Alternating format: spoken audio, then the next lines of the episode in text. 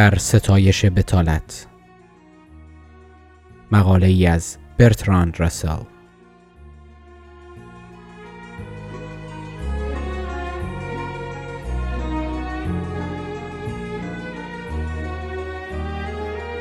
برتراند راسل مقاله در ستایش بتالت رو در سال 1932 نوشت. ایده راسل و نتیجه گیری مقاله به طور خیره کننده ای تحریک آمیزه. خسرانی عظیم به بار می آید. به گفته وی از این باور که کار فضیلت است و فقط یک ریاضت طلبی احمقانه وادارمان می سازد اصرار بر کار زیادی داشته باشیم. در حالی که دیگر نیازی به آن وجود ندارد. اکنون باید دریابیم که سعادت و تنعم انسان در گروه کاهش نظاممند کار است. راسل بر این عقیده است که اگر هر فرد فقط چهار ساعت در روز کار کنه هم بیکاری کاهش پیدا می‌کنه و هم بر حظ و شادی مردم به سبب افزایش فراغت افزوده میشه. آنتونی گوتلیب در پایان دیباچه این کتاب می نویسه تحقیقات قویا نشون میده که در یک جامعه مفروض در یک زمان مفروض ثروتمندان شادترند. پاسخ به این پارادوکس ظاهری در این نکته نهفته است که مردم در کل می‌خوان ثروتمندتر از هم ردیفانشون باشن. این ثروت نسبیه و نه ثروت مطلق که در شادی دخیله. پس اگر یک فرد کمتر کار کنه و کمتر از دیگران درآمد کسب کنه احتمالا کمتر خورسند و قانع میشه. ولی اگر همه افراد کمتر کار کنند و درآمدها هماهنگ بشه نتیجه می‌تونه کاملا متفاوت از آب در بیاد. و این فراغت بیشتر برای هر فرد دقیقا همون چیزیه که راسل از اون دفاع می‌کنه. در این مورد و بسیاری موارد دیگه بر ماست که یک بار دیگه به حرفهای اون گوش بسپاریم.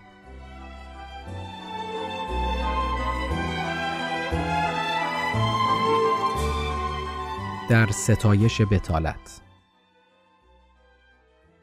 من هم مانند بسیاری از همسن و سالانم با این مثل بزرگ شدم که شیطان همیشه برای دستهای آتل و باطل کار ناجوری جور می‌کنه و خب چون بچه خوب و سر به راهی بودم هرچه می‌گفتند باور می‌کردم و وجدانی کسب کردم که تا همین حالا هم منو سخت به کار و کوشش واداشته. وجدان من ناظر بر اعمالم بوده ولی عقایدم منقلب شده. فکر می‌کنم که مردم دنیا زیادی کار می‌کنن و این باور که کار فضیلت خسرانی عظیم به بار آورده. و اونچه باید در گوش ممالک مدرن صنعتی خوند چیزیه که یک سر متفاوت از اون چیزیه که تا به حال خونده شده. حکایت اون مسافر ناپ رو همه شنیدن که دوازده گدا رو دید که در آفتاب لم داده بودن و لیرهی به تنبرترینشون پیشکش کرد. یازده نفرشون از جا پریدن تا پول رو بگیرن و این شد که اون پول رو به دوازدهمی داد. مسافر کار درستی کرد ولی بتالت پیشگی در جایی که از موهبت آفتاب مدیترانه‌ای بهره من نیستند به این سادگی نیست و تبلیغات عمومی گسترده‌ای لازمه تا اون رو باب کنند. امیدوارم پس از خوندن صفحات آتی رهبران انجمن جوانان مسیحی مجادله ای کنند و جوانان نیک رو ترغیب کنند که دست به سیاه و سفید نزنند. اگر چنین بشه من عمرم رو به بتالت نگذروندم. پیش از طرح دلایلم در دفاع از تنبلی باید حرفی رو که نمیپذیرم رد کنم. وقتی کسی که درآمد کافی برای گذراندن زندگی داره فکر کاروباری نظیر تدریس یا ماشین نویسی رو هم در سر بپرورونه میگن که این کار قاپیدن لغمه از دهان دیگریه و اون شخص هم آدم بدیه. اگر این دلایل معتبر بود تنها لازم بود همگی وقت به بتالت بگذرونیم تا همه دهانهایی پر داشته باشیم. کسایی که چنین حرفهایی می‌زنن فراموش می‌کنن که درآمد آدم معمولا خرج میشه و با خرج کردن اشتغال ایجاد میشه. مادامی که آدم درآمدش رو خرج می‌کنه درست همونقدر با خرج کردن لغمه ای در دهان کسی می‌گذاره که با کسب کردن از دهان کس دیگه ای بیرون کشیده شده. و با این اصاف شرور واقعی کسیه که پسنداز می‌کنه. اگر این پسنداز رو مانند آن دهقان فرانسوی مشهور صرفا توی لنگ جورابی قایم کنه بدیهیه که اشتغالی ایجاد نمیشه. اگه با این پسنداز سرمایه گذاری کنه قضیه به این سرراستی نیست و حالتهای مختلفی پیش میاد. یکی از رایش ترین کارهایی که با پسنداز میشه کرد قرض دادن اون به یک نهاد دولتیه. نظر به این واقعیت که بخش عمده مخارج عمومی اکثر دولت‌های مدرن شامل هزینه های جنگ های قبلی یا تدارک جنگ های بعدی میشه. پس کسی که پول به دولت قرض میده نقش همون آدمبدهای آثار شکسپیر رو داره که آدمکش اجیر می‌کنن. ماحصل این کار اقتصادی افزایش توان نظامی دولتیه که فرد پسندازش رو به اون قرض میده. پس به وضوح بهتره که آدم این پول رو خرج کنه ولو برای مشروب یا قمار. اما خواهند گفت که قضیه طور دیگه ای میشه اگه پسنداز در مؤسسه های صنعتی سرمایه گذاری بشه. چنانچه این مؤسسه ها توفیقی داشته باشند و چیز مفیدی تولید کنند بحثی نیست. هرچند این روزها هیچ کس منکر اون نیست که اکثر این اقدامات ناکارآمد از آب در میاد. و این یعنی مقدار عظیمی از نیروی انسانی که می‌شد وقف تولید چیزهای مطبوع و مفرح کرد صرف تولید ماشین هایی شده که پس از تولید بی مصرف میمونند و به درد کسی نمی‌خورند. پس کسی که پول در کسب و کاری می‌گذاره که ورشکستگی در پی داره هم به دیگران و هم به خودش آسیب میرسونه. اگر پولش رو بر فرض خرج مهمانی دادن برای دوستاش می‌کرد می‌شد امیدوار بود که هم اونها رو خوشحال می‌کرد هم اونهایی که از قبل اون مهمونی پولی به جیب می‌زدند مثل نانوا، قصاب و فروشنده مشروب. ولی اگر پولش رو فرزن خرج ریلگذاری برای تراموا در جایی کنه که به تراموا نیازی نداره کلی کار در مسیرهایی به جریان انداخته که مایه خوشحالی هیچ کسی نمیشه. با این حال وقتی کسی به سبب شکست در سرمایه گذاری بی پول میشه وی رو قربانی یک بدبیاری می‌دونند که سزاوارش نبوده. در حالی که ولخرج شاد رو که پولش رو برای دوستانش خرج کرده به چشم یک احمق و کودن نگاه می‌کنن. این همه فقط اول ماجراست می‌خوام با جدیت تمام بگم که در این دنیای مدرن از اعتقاد به فضیلت کار خسرانی عظیم به بار میاد و اینکه سعادت و تنعم انسان در گروه کاهش نظاممند کاره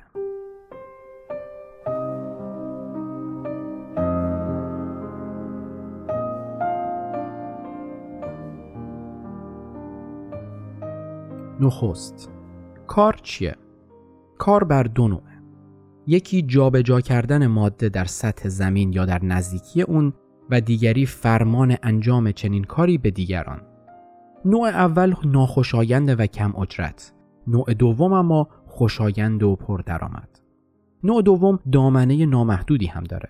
هم کسانی پیدا میشن که دستور بدن و هم کسانی که بگن چه دستوری باید داده بشه. معمولا دو بدنه سازمان یافته همزمان دو خط مشی متضاد ایجاد می‌کنه که این سیاست نامیده میشه. مهارت لازم برای این نوع کار آگاهی از موضوعهایی نیست که دربارشون ارائه طریق میشه بلکه آگاهی از فن گفتار و نوشتار ترغیب کننده است یعنی تبلیغات. در سراسر اروپا هرچند نه در آمریکا طبقه سومی هم هست محترمتر از طبقه کارگر.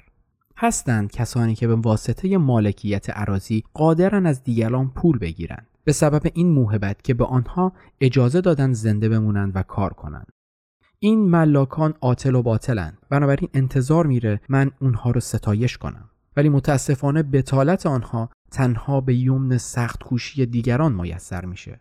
در واقع منشأ مرام کار از منظر تاریخی همین میل آنها به بتالتی فارغ الباله چیزی که این افراد هرگز آرزو نکردند اینه که دیگران از اونها الگو بگیرند. از آغاز تمدن تا انقلاب صنعتی یک فرد اصولا با کار سخت بود که می‌تونست اندکی بیش از مایحتاج لازم برای امرار معاش خود و خانوادش تولید کنه. هرچند همسرش هم پا به پای او کار می‌کرد و فرزندانش نیز تا به سن مناسب کار می‌رسیدند به کمک می این اندک مازاد فراتر از مایحتاج ضروری نزد پدید آورندگان اون باقی نمیموند و جنگجویان و کشیشان تصاحبش می‌کردند. هنگام قحطی و تنگسالی اثری از مازاد نبود. کشیشان و جنگجویان البته کماف سابق منتفع می شدند. با این نتیجه که بسیاری از رنجبران از گرسنگی می مردند. این نظام در روسیه تا سال 1917 برجا بود و در شرق همچنان پابرجاست. در انگلستان رقم انقلاب صنعتی در طول نبردهای ناپل اون تمام و کمال باقی موند و همینطور تا 100 سال پیش یعنی وقتی طبقه جدید کارخانه داران به قدرت رسیدند. این نظام در آمریکا با انقلاب به پایان خود رسید جز در جنوب که تا جنگ های داخلی ادامه داشت نظامی که دیری پایده و اخیرا خاتمه یافته طبیعتا تأثیری ژرف بر افکار و عقاید آدمی گذاشته بدیهی شمردن آنچه در باب جاذبه کار می‌گویند زاییده همین نظامه و ما قبل صنعتی بودن این نظام خود با دنیای مدرن جور در نمیاد.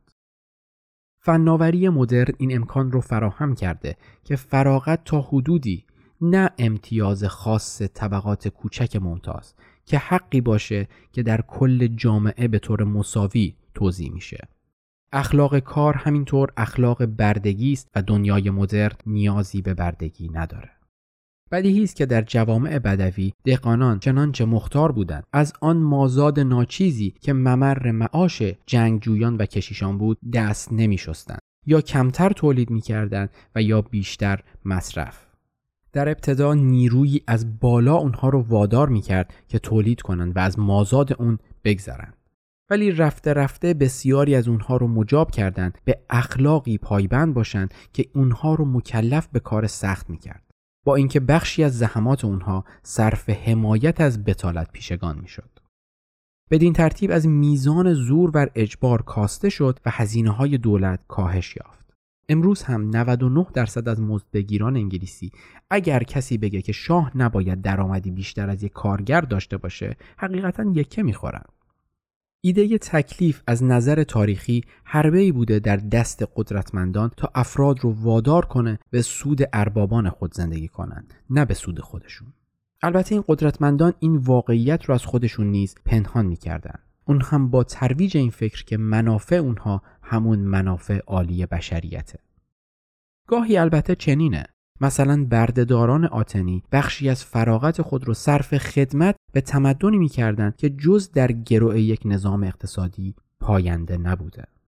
فراغت لازمه تمدنه و پیشتر تنها برای معدودی از افراد فراهم بود. البته به یمن کار و کوشش بسیاری از انسانهای دیگه. ولی این کار و کوشش پر ارزش بود. نه به این دلیل که کار خوبه، بلکه به این دلیل که فراغت خوب بود. و با فناوری نوین میشه فراغت رو منصفانه توضیح کرد بدون اون که صدمه ای به تمدن وارد کنیم. فناوری نوین موجب کاهش چشمگیر میزان کار لازم برای تأمین معاش افراد بشر شده. این امر در خلال جنگ جهانی اول به اثبات رسیده. اون زمان همه مردان نیروی مسلح، همه مردان و زنان دخیل در تدارکات مهمات، همه مردان و زنان سرویس های جاسوسی، دستگاه تبلیغات جنگ یا ادارات دولتی امور جنگی همگی از مشاغل تولیدی جدا شده بودند. با وجود این سطح عمومی رفاه مادی در بین مزدبگیران غیر متخصص در جناح متفقین بالاتر از پیش از جنگ یا پس از آن بود. اهمیت این نکته به واسطه امور مالی پنهان وام گرفتن مسئله رو چنون نشون داد که گویی آینده است که از حال حاضر تغذیه می‌کنه. و این امر نشدنی بود. آدم که نمی‌تونه لقمه نانی رو بخوره که هنوز وجود نداره. جنگ قاطعانه نشون داد که با سازماندهی علمی تولید میشه کاری کرد که مردم در رفاهی منصفانه به سر ببرند. حتی با جزئی از ظرفیت کاری عصر مدرن. این سازماندهی علمی که پیاده شده بود تا مردم جذب امور جنگ و تدارکات مهمات شوند چنانچه در پایان جنگ هم ابقا شده و ساعت کار به چهار ساعت تقلیل یافته بود همه چیز به خیر میگذشت. ولی به جای این کار همون بینظمی سابق احیا شد. کسایی که به کارشون نیاز بود ساعتهای طولانی به کار گماشته شدند و مابقی بیکار رها شدند تا گرسنگی بکشند. چرا؟ چون کار یک تکلیفه. سهم آدم نه متناسب با اونچه تولید کرده که متناسب با فضیلت او و نهفته در سخت کوشیه. این همون اخلاق دولت برده پروره که در شرایطی حاکم میشه کاملا متفاوت با شرایطی که از اون پدید اومده. تعجبی نداره که نتیجه فاجعه باره. مثال می‌زنیم. فرض کنید در یک برهه مشخص پاره ای از مردم به سوزن سازی اشتغال داشته باشند. اونها بر فرض با 8 ساعت کار در روز به اندازه نیاز دنیا سوزن بسازن. حالا کسی بیاد و اختراعی کنه که بشه با همون تعداد آدم دو برابر سوزن ساخت. ولی دنیا که به این میزان سوزن احتیاج نداره سوزن حالا اونقدر ارزونه که بعید مقادیر بیشتر رو بشه ارزونتر خرید اون وقت در دنیایی معقول همه دستن سوزنسازی می‌تونن به جای 8 ساعت 4 ساعت کار کنن و همه چیز مثل گذشته پیش میره. ولی در دنیای حاضر این امر رو معیوز کننده می‌دونن. مردم همچنان 8 ساعت کار می‌کنن. سوزن بیش از حد نیاز یافت میشه. برخی کارفرمایان ورشکسته میشن و نیمی از افراد فعال در عرصه سوزنسازی از کار بیکار میشن. دست آخر همونقدر فراغت پدید میاد که در اون طرح دیگه ولی نیمی از مردم کاملا عاطل و باطل میشن. در حالی که نیمی دیگه اضافه کاری می‌کنن. به این ترتیب فراغت اجتناب ناپذیر زامن بروز فلاکتی همهگیر میشه. به جای اینکه خواستگاه سعادتی همگانی بشه. چیزی نابخردانه تر از این میشه تصور کرد؟ این فکر که فقیران هم باید فراغت داشته باشند همواره برای ثروتمندان ناخوشایند بوده. در انگلستان اوایر قرن 19 هم 15 ساعت کار روزانه برای هر فرد معمول بود. کودکان هم گاهی همینقدر کار می‌کردند ولی غالبا 12 ساعت در روز. وقتی ای فضول موی دماغ گفتند این مقدار ساعت به نظر قدری طولانیه شنیدند که کار بزرگسالان را از میگساری و کودکان را از شیطنت باز میداره.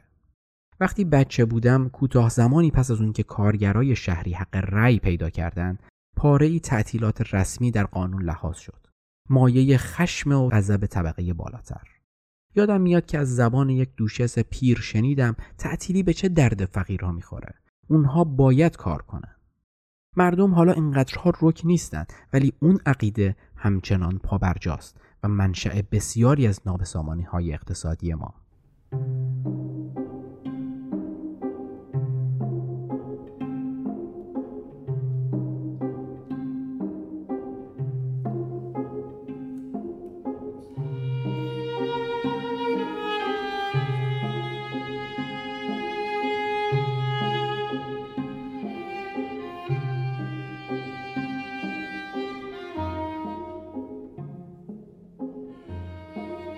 بیایید لحظه اخلاقیات کار رو رک و راست بی هیچ خرافه پرستی در نظر بگیریم.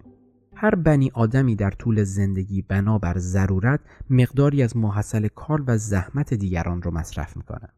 فرض کنیم که کار و زحمت کلا چیز ناخوشایندیه. اون وقت بیانصافی اگه آدم بیش از اون چه تولید می‌کنه به مصرف برسونه. البته ممکنه آدم به جای کالا خدمات ارائه بده مثلا مثل یک پزشک. ولی به هر حال باید در ازاع خورد و خوراک و مسکن خود چیزی تدارک ببینه. کار تا همین حد پذیرفتنیه. فقط تا همین حد. نباید روی این واقعیت انگشت بگذارم که در تمام جوامع مدرن جز در اتحاد جماهیر شوروی بسیاری از مردم از همین حداقل کار هم گریزانند یعنی همه اونهایی که پول به ارث بردن و همه اونهایی که با پولداری ازدواج کردند. فکر نمی کنم آتل و باطل بودن این آجور آدم ها به اندازه زیادی کار کردن یا گرسنگی کشیدن مزد بگیران زیان داشته باشه. اگه یک مزد بگیر معمولی روزی چهار ساعت کار می‌کرد همه به قدر کافی نصیب می بردن و خبری هم از بیکاری نبود. البته با فرض نظامی منطقی و بسیار متعادل. این فکر به مذاق پولدارها اصلا خوش نمیاد چون اونها بر این باورن که فقیرها نمی‌دونن چگونه از این همه فراغت استفاده کنند. مردم آمریکا اغلب ساعات طولانی کار می‌کنند حتی اگه در رفاه به سر ببرند این افراد طبیعتا از ایده فراغت برای مزد بگیران براشفته میشن جز در قالب عذاب علیم بیکاری. اونها در واقع از فراغت متنفرن حتی برای پسرانشون. و می‌خوان پسرانشون اونقدر سخت کار کنن که مجالی برای تربیت شدن نداشته باشن. ولی شگفتانگیزه که اهمیتی نمیدن که همسران و دخترانشون اصلا و ابدا هیچ کاری نداشته باشن. تحسین اسنوب معابانه از بیفایدگی که در یک جامعه اریستوکرات هر دو جنس رو شامل میشه تحت لوای زرسالاری یا پلوتوکراسی محدود به زنان میشه. این امر هم به هر روی با عقل سلیم جور در نمیاد.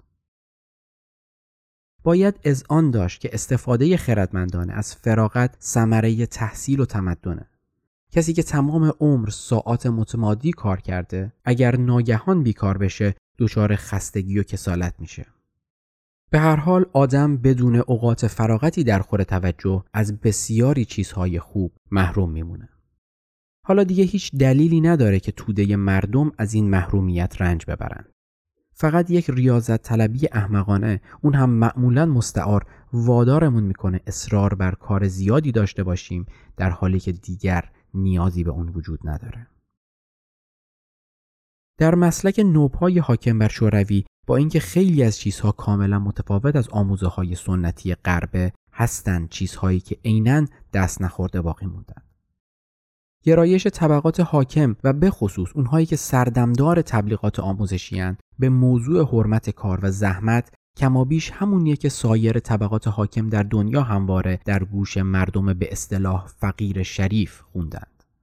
سخت کوشی، هوشیاری، اراده به کار چندین و چند ساعته برای منافع بلند مدت. حتی فرمانبرداری از حاکمیت همه و همه دوباره سر برآورده و تازه حاکمیت همچنان نماینده خواست و اراده گردانندگان جهانه که البته حالا با نامی نو خونده میشن. متریالیسم دیالکتیکی پیروزی پرولتاریا در شوروی از جهاتی مشابه پیروزی فمینیست ها در سایر کشورهاست.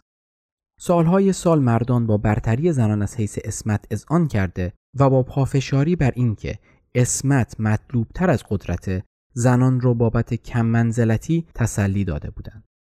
سرانجام فمینیست ها عزم جذب کردند که هر دو اسمت و قدرت رو با هم داشته باشند. چرا که پیشگامانی در میان آنها تمام گفته های مردان در باب مطلوب بودن اسمت رو باور داشتند ولی در باب ارزش بودن قدرت سیاسی نه. مشابه همین در روسیه در مورد کار یدی پیش آمده بود. سالهای سال اقنیا و مجیزگویانشون در ستایش کار و زحمت شرافتمندانه قلم فرسایی کردند.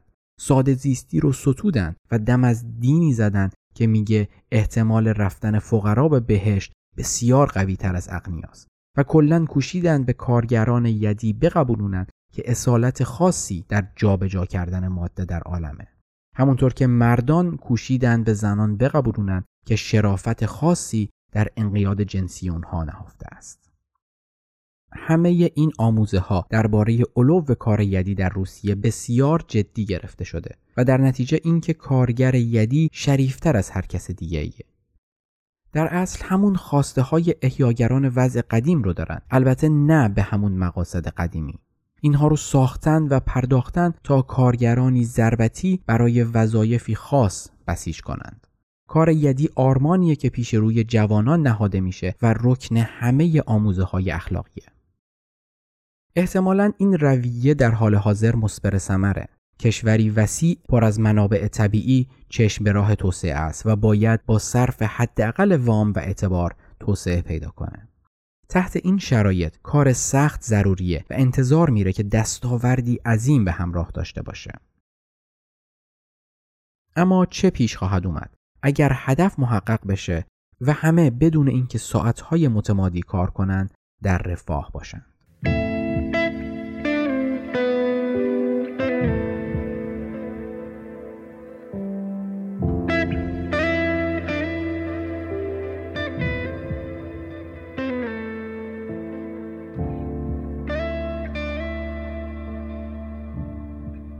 در غرب راه های گوناگونی برای مقابله با این موزل داریم. ما هیچ اقدامی در راه عدالت اقتصادی نمی کنیم تا اونجا که بخش عمده ای از تولید نصیب اقلیتی کوچک میشه که بسیاریشون اصلا کار نمی‌کنن. و همینطور به خاطر نبود هیچ سیستم نظارت مرکزی بر فرایند تولید چیزهایی تولید می‌کنیم که طالب ندارند. درصد زیادی از نیروی کار رو عاطل و باطل می‌گذاریم چون می‌تونیم با اضافه کاری دیگران از کارشون چشم بپوشیم. اگر همه این روش ها کفاف نده جنگ به راه میندازیم. به همین ترتیب ادهی رو سرگرم ساختن مواد منفجره شدید می‌کنیم. ادهی رو هم معمور منفجر کردن این مواد. انگار کودکانی هستیم که تازه آتیش بازی رو کشف کردیم. با تلفیقی از همه این امکانات موفق میشیم هر چند به سختی این باور رو زنده نگه داریم که هرچه کار یدی شاق نصیب آدم عادی است. در روسیه به علت عدالت اقتصادی بیشتر و نظارت مرکزی بر فرایند تولید باید معزل رو طور دیگه ای حل کرد. راه حل منطقی اینه که به محض برآورده شدن نیازها و امکانات پایه رفاهی برای همه رفته رفته ساعت کاری رو کم کرد و گذاشت مردم رأی بدن که در هر گام فراغت براشون مهمه یا کالای بیشتر. ولی وقتی از فضیلت والای کار سخت دم می‌زنن مشکل بشه تصور کرد که چطور حاکمیت بهشتی رو در نظر بیاره که پر از فراغت زیاد و کار کم. بیشتر از این احتمال میره که مدام رو به حربه های تازه بیارن که به موجب اون فراغت حال ناگزیر فدای قابلیت تولید آینده بشه. تازگی ها مطلبی راجع به طرحی بدی خوندم که مهندسان روسی پیش رو گذاشته بودند تا با ایجاد یک صد بر دریای کارا بتونن دریای سفید و سواحل شمال سیبری رو گرم کنند. پروژه تحسین برانگیز ولی مستعد به تعویق انداختن آسایش پولتاریایی یک نسل. در عین به نمایش گذاشتن اصالت کار و زحمت در میان یخ و کولاک اقیانوس منجمد شمالی. این جور کارها در صورت انجام هم نتیجه همون توجه به فضیلت کار سخت به مسابع کاریه که هدفش خود کار باشه تا اون که وسیله ای باشه برای ساخت اوضاع احوالی که دیگر به کار نیازی نیست. واقعیت اینه که جابجا جا کردن ماده تا حدودی برای حیات ما ضروریه ولی مسلما یکی از قایات زندگی بشر به شمار نمیره. وگرنه باید هر کارگر ساده ای رو برتر از شکسپیر می‌دونستیم. در این زمینه به دو دلیل به اشتباه میافتیم. یکی ضرورت راضی نگه داشتن فقرا که هزاران سال اغنیا رو واداشته در باب شعن کار و کوشش داد سخن بدن در حالی که مراقب بودند خود از این حیث بینصیب باقی بمونن. دیگری احساس خورسندی تازه‌ایه که ما رو به وجد میاره از تغییرات هوشمندانه شگفتانگیزی که می‌تونیم در سطح زمین پدید بیاریم. این انگیزه ها هیچ جاذبه وافری برای کارگر واقعی نداره. اگر از اون بپرسن بهترین بخش زندگی خودشو چی می‌دونه بعیده بگه من از کار یدی خوشم میاد چون باعث میشه احساس کنم که شریفترین وظیفه بشری رو انجام میدم. و اینکه دوست دارم بدونم آدم چقدر می‌تونه سیارش رو دگرگون کنه. درسته که بدنم نیاز به زمانی برای استراحت داره و ناچارم به بهترین شکل ممکن اون رو برآورده کنم. ولی هیچ وقت اونقدر خوشحال نمیشم که صبح می‌رسه می‌تونم به سر کاری برگردم که خوشنودی من از اونه. من هرگز نشنیدم که کارگری چنین چیزی بگه. اونها کار رو همونطور که باید تلقی می‌کنن وسیله ای ضروری برای امرار معاش و اوقات فراغت براشون سرمنشه هر شادی یکی از اون لذت ببرن. گفته میشه اندکی فراغت دلچسبه ولی اگه قرار باشه مردم فقط چهار ساعت از 24 ساعت کار کنن نمی‌دونن ما بقیه روز خودشون رو چگونه بگذرونن. این که این امر در دنیای مدرن صادقه نکوهشیه بر تمدن ما و در هیچ دورانی پیش از این صادق نبوده. انسان مدرن میپنداره که هر کاری باید به خاطر چیز دیگری انجام بشه و نه هرگز به خاطر خودش. مثلا اشخاص خشک و جدی پیوسته عادت رفتن به سینما رو سرزنش می‌کنن و میگن که این کار باعث میشه جوانان به راه خلاف کشیده بشن. ولی همه کارهای مربوط به تولید یک فیلم در خور احترامه چون که کاره چون درآمدزاست. این تصور که فعالیت های مطلوب اونهایی هستند که درآمدزا هستند همه چیز رو شلم شروع کرده. قصابی که گوشت رو در اختیار شما می‌گذاره و نانوایی که نان ارزش بالاتری دارن چون پول در میارن. ولی وقتی شما از همین غذایی لذت می‌برید که اونها عرضه کردن کم عقلی بیش نیستید. مگر اون که فقط بخورید تا برای کار کردن انرژی بگیرید. کلا فرض بر اینه که پول درآوردن خوبه و خرج کردنش بد.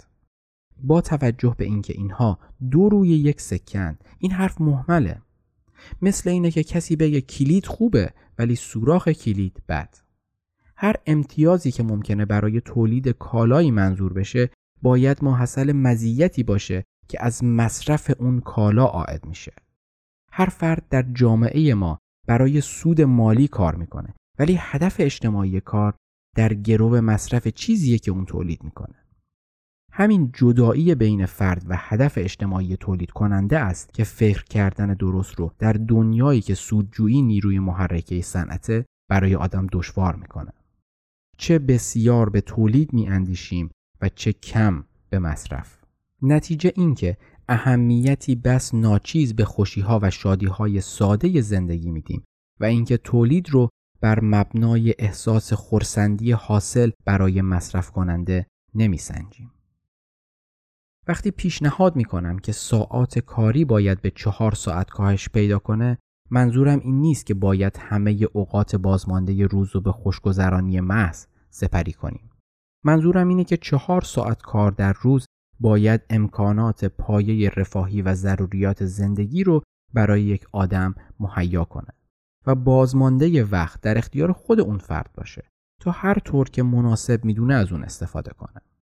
رکن اساسی چنین سیستم اجتماعی اینه که باید به تحصیل بیش از اونی پرداخت که در حال حاضر معموله و تحصیل باید از جمله ذوقی رو به پرورونه که شخص رو قادر کنه از فراغت خود هوشمندانه بهره بگیره. من فقط به چیزهای به اصطلاح روشن فکرانه فکر نمی کنم. رقص های روستایی جز در مناطق روستایی دور از بین رفته ولی شور و شوقی که باعث پا گرفتن اونها می‌شد همچنان در سرشت بشر باقی مونده. تفریح جماعت شهرنشین عمدتا منفعل شده. دیدن فیلم، تماشای مسابقه فوتبال، گوش دادن به رادیو و چیزهایی مثل اون. این امر ناشی از این واقعیتی که انرژی فعال مردم کلا صرف کار میشه. اگر مردم فراغت بیشتری داشته باشند، دوباره از تفریحاتی لذت خواهند برد که در اون فعالانه شرکت داشته باشند.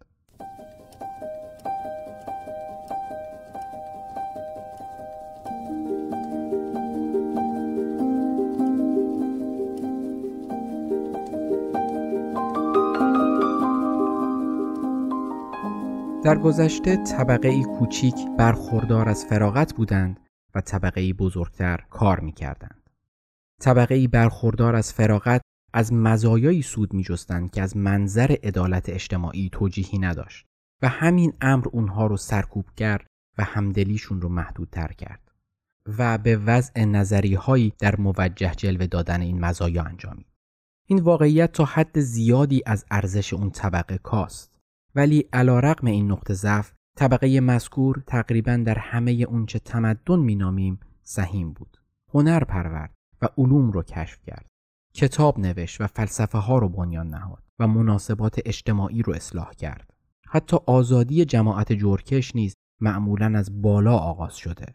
بشر بدون طبقه برخوردار از فراغت هرگز از بربریت بیرون نمی اومد. شیوه طبقه برخوردار از فراغت بی تکلیف به هر روی به طرز شگفتآوری اصرافکارانه بود. هیچ کدوم از اعضای این طبقه سخت کوش بودن رو نیاموخته بودند و طبقه در کل اونچنان هوشمند نبود.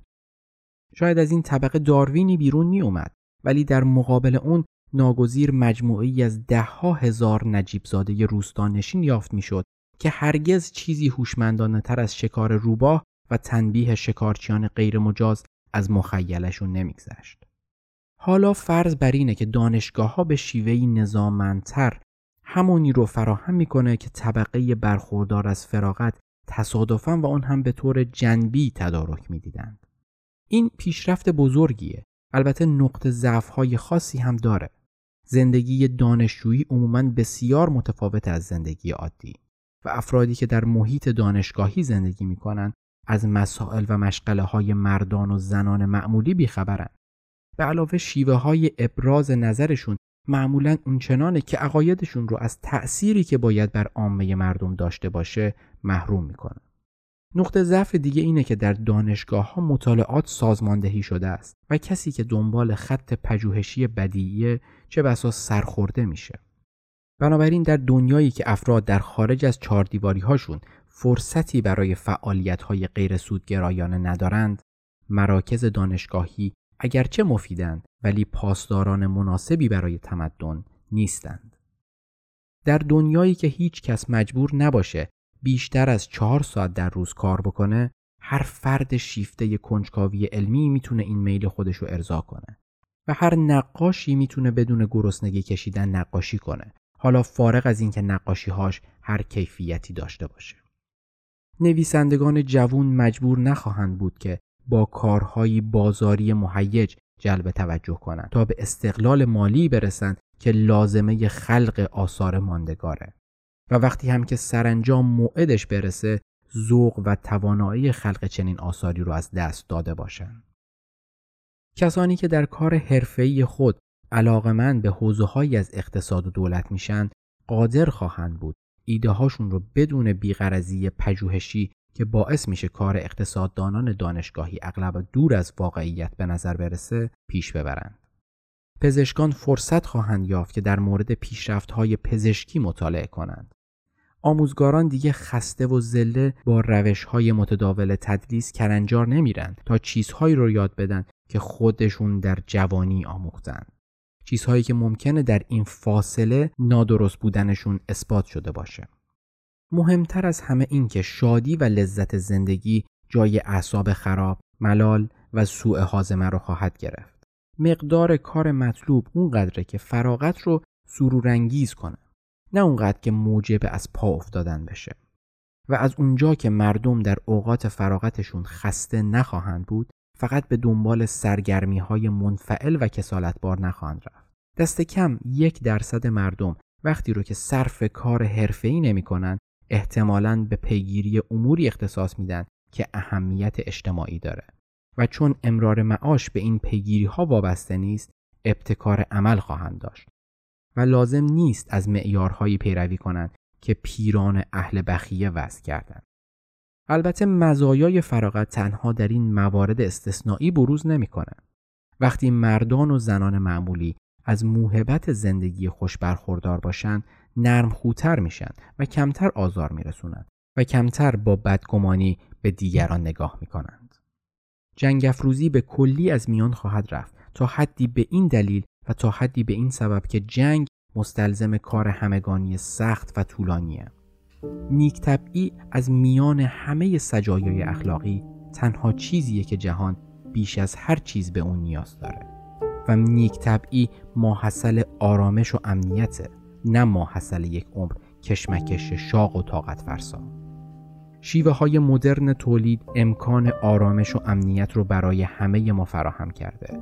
ولی در عوض انتخاب ما این بوده. اضافه کاری یک عده و گرسنگی بقیه. تا به حال کوشیدیم همونقدر فعال و پر انرژی باشیم که در روزگار پیش از پیدایش ماشینالات بودیم. از این حیث احمقانه رفتار کردیم. ولی دلیلی نداره همچنان تا ابد احمقانه رفتار کنیم.